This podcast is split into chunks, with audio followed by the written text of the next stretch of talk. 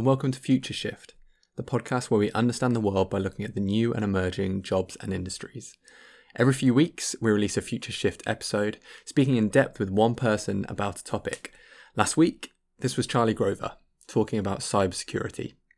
These episodes will take a while to produce as we aim to make them more than just a conversation, but a story and exploration of the topic at hand, with a few additional guests to discuss interesting areas and improved sound design.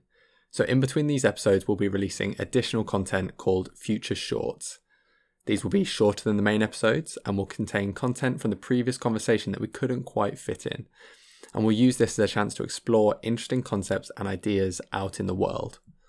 In this episode, Charlie and I briefly discuss blockchain, the complex technology that underpins Bitcoin and other cryptocurrencies, which proves to be the ultimate topic to talk about hype, the incredibly human phenomenon of getting far too excited about something, becoming far too pessimistic about something, and eventually reaching a happy medium. We also discuss the hype curve and how it's based much more on human psychology than we would be led to believe. Thanks for listening and enjoy the short.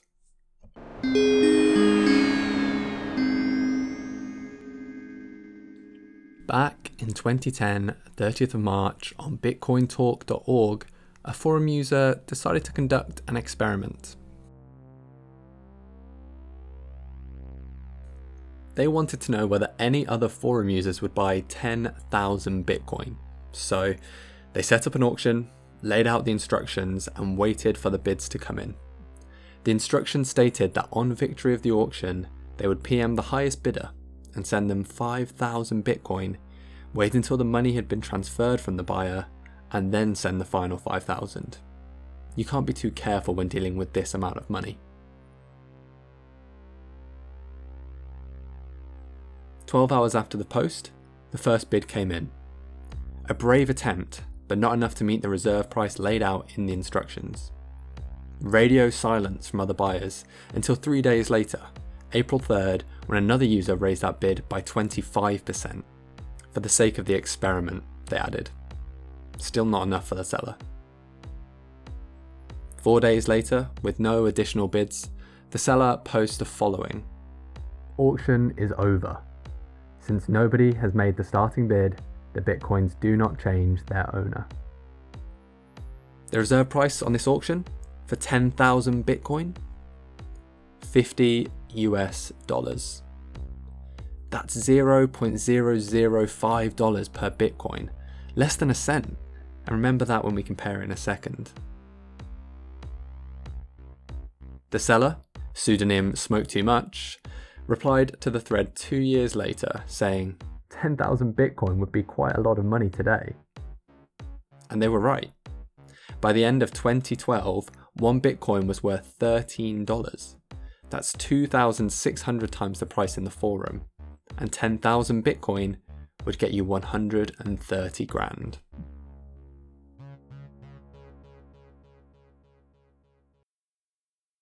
Bitcoin is incredibly volatile, but the general trend for the growth in Bitcoin has been astonishing. After a series of peaks and troughs, one Bitcoin was worth around $500 between 2013 and 2016, with several online businesses readily accepting it, such as Steam, the online games marketplace, and Microsoft. Then, unpredictably, reckless optimism paved the way for a bumper 2017 for Bitcoin.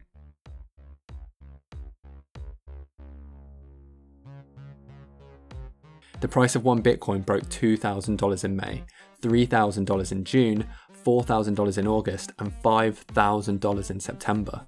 A dip from China's Bitcoin crackdown was merely a blip before the price surged upward towards the end of the year. $6,000, $8,000, $10,000, $15,000, $19,000 in December 2017. At this point, 10,000 Bitcoin was worth 190 million US dollars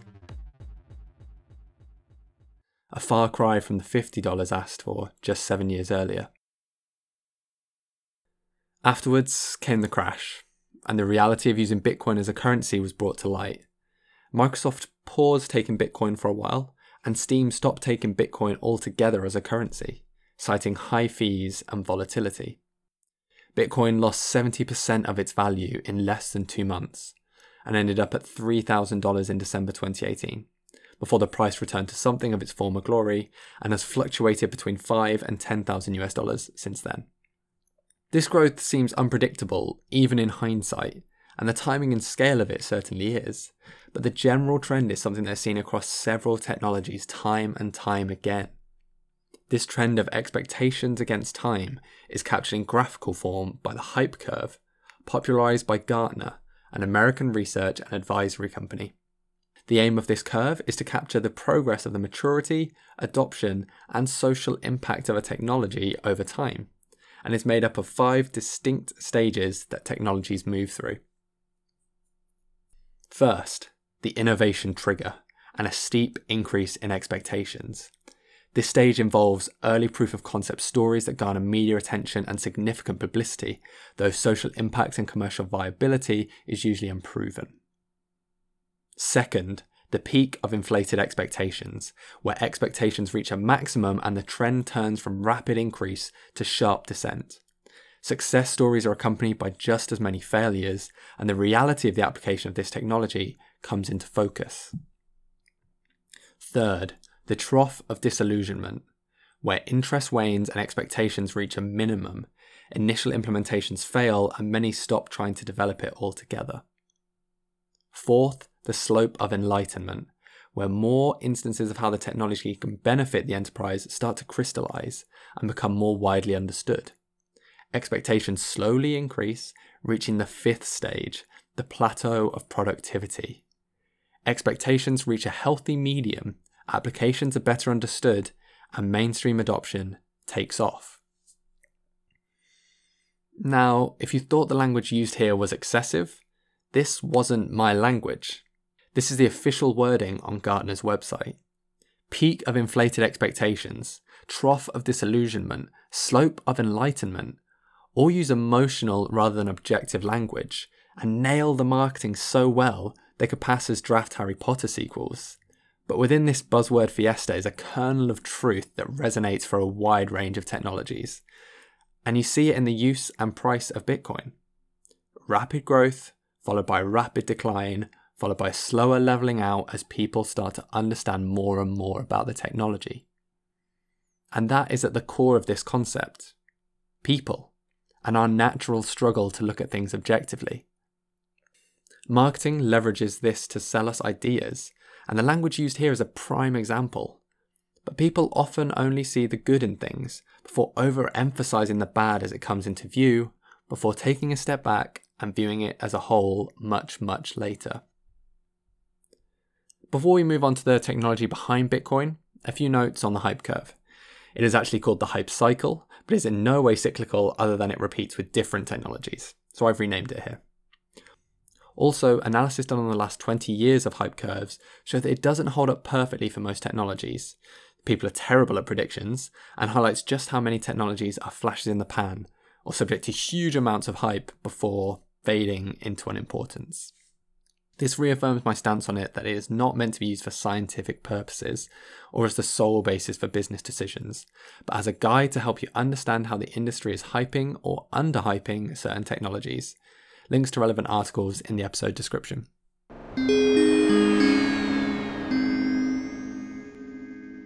So, while discussing cybersecurity with Charlie, blockchain, the technology underpinning cryptocurrency, came up. Blockchain comes up in lots of this stuff about um, private use of your data and learning on encrypted data or whatever. It just sort of pops up here and there. For the most part, because people want to find an application for blockchain that's actually good, rather than because it's definitely good. but it's sort of it's still techni- technically pretty interesting and kind of quote unquote sexy. Yeah. is it what is it the idea of like people are wielding a hammer and so are like treating everything as a nail? Like they've got blockchain, they're just looking for anything to to whack with it. Yeah, it, basically exactly that. There's like there's this idea that oh we can do this thing on the blockchain, and someone says how much does that cost? Oh, it costs this very large number, and goes what are we gaining? Oh, we don't have to trust any of these people. And then you know the business person goes that's okay. I value my trust of them at like a tenth of the price you just offered me. Get out. Blockchain has clearly passed through stage one and two having been in the public consciousness for years now It feels like the peak has passed, and based on Charlie's insight that there are a few commercial applications for blockchain yet, it seems to be in the stage of over pessimism or the trough of disillusionment. So I asked Charlie to explain what blockchain is and the potential uses that look most promising, inflated expectations or not, at the moment. Okay, so so what so what are the what are the uses then for blockchain? I mean, I've I've heard it used for like Bitcoin, but what else is there? Yeah, so I, I mean, cryptocurrency is the big one that people are interested in, but basically, a blockchain is just a big list of events that you've agreed upon that have happened, and they're sort of maintained not by an individual but by the collective, and it's sort of tamper-proof. You can't edit what you've seen on this big chain of events. Mhm. So examples are so the one thing people want which they can't make because the math is kind of hard is this thing called a smart contract. So let's say you and me make a contract to say if something happens, I'll give you twenty quid. Mhm. And what we don't want is you to have to tell me, oh Charlie, this thing's happened. Give me twenty pounds. What we would like is like thing happens, it triggers something on the blockchain goes, oh this thing has happened. Twenty pounds deducted from Charlie, twenty pounds given to Shaky, and maybe we'll get some notification but there's no way of me reneging. There's no like, or maybe we have to remember that it's happened, or we might have to do something after it's happened to make this transaction happen. It just like trigger, bam, done. So that's sort of that's a real application of blockchain that is actually pretty cool. But it turns out that making it happen is very difficult. I'm more generally like people will try and keep you know you could keep all your receipts on a blockchain is sort of a thing that people sort of claim might be a use case. Mm. Um, but it, you know, it, in general, it turns out the sort of scenarios where you want people to keep all the receipts on a blockchain are sort of computationally very expensive. So Hmm. Typically, people don't bother unless their salespeople say, "Oh, do use our cool product." Yeah. okay, so what so so like a main use that comes out of what you were saying earlier could be like gambling. Is that a potential use or no? I suppose you could. I've not seen any sort of academic movement towards using this for gambling. But there's, I mean, if you're saying what you want is a smart contract where after the you know the football match is finished, everyone gets their payout related to what they've done, this would probably work. So like maybe this is a good example of why you wouldn't use it. Is that this this probably would work and it would be better than having a bookmaker in the sense that it's sort of honest and all happens and you don't actually need to go through a sort of the bookies always you know have better odds than you. Hmm. Um, and if you do peer-to-peer bookmaking, then they're taking a cut, right? That's how some websites work. But so if you had this, you could do all your betting sort of just on the blockchain somehow. But actually, it would be computationally really expensive. You'd have to pay for this service. And so why don't you just use a third-party bookmaker or just bet with a bookie? Okay. So it's a it's a really expensive solution to what can be done pretty cheaply. Yeah, like the price you pay for the trust is usually much lower than the price you pay to do things on the blockchain. Hmm. Okay. I'd heard it potentially being used for like supply chain when things have crossed borders, basically stuff going on the blockchain and it being like validated. Yeah, that's true. You could certainly use it to sort of monitor where an object is, right? If once everyone's, you know, if once I've dropped off my part of the supply chain at place A, I can say this is now at place A, and like we know at what time it was, and it's never going to be possible for anyone to change like this record of when this event happened. mm-hmm And that's it for blockchain and hype. Would be great to hear your thoughts on where you see different technologies on the curve or any other stories you have that follow this pattern. You can leave your thoughts on the website, jproduct.co.uk forward slash future shift, or follow us on Instagram and see additional visual content at future underscore shift. I really enjoyed making this episode and I, and I really hope you enjoyed it. Next episode will be next week with education, the foundations, part one of a two parter. Really looking forward to that one too. Thank you for listening and speak to you soon. Bye.